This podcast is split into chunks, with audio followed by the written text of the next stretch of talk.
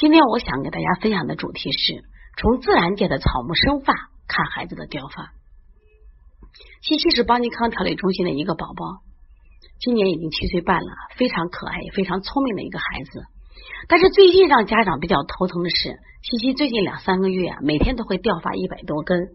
用妈妈的话说，掉发的总量已经达到孩子头发的三分之一了。关键是没有新长出来的头发根，这是家长比较焦虑的。这样掉下去该怎么办呀？中医认为，发为血之余，发与肝肾的关系尤为密切。肝藏血，心藏精，精血不足则发无生长之源；气血虚则血难生，毛根得不到濡养，故容易掉头发。我们仔细观察了一下西西，西西的头发呢偏黄偏软，而且呢你摸起来脆脆的干燥，不像一般的小孩的头发是黑亮黑亮的。妈妈说，以前这个西西的头发也是黑亮黑亮的，只是现在开始掉发的时候呢，他现在变得无光泽了。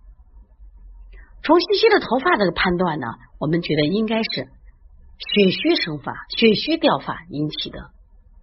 我们取向于大自然，人的头发如自然界的草木，大自然界的草木大都是逐水域而生，干旱的黄野寸草难生，头发要长好，起码有水的滋润。那么在人体里边，哪个脏器是管水呢？肾脏主水，而且呢，肝肾同源。所以在调理西西的头发的情况下。只有肝肾同调，滋阴养血，气血旺盛了，他的头发就会长得茂密。所以说，当时给西西的调理思路就是用滋阴养血。我们所用的这个方法就是通过呢调补肝肾，加强脾胃功能，孩子的气血足了，他的生发的根源都就好了。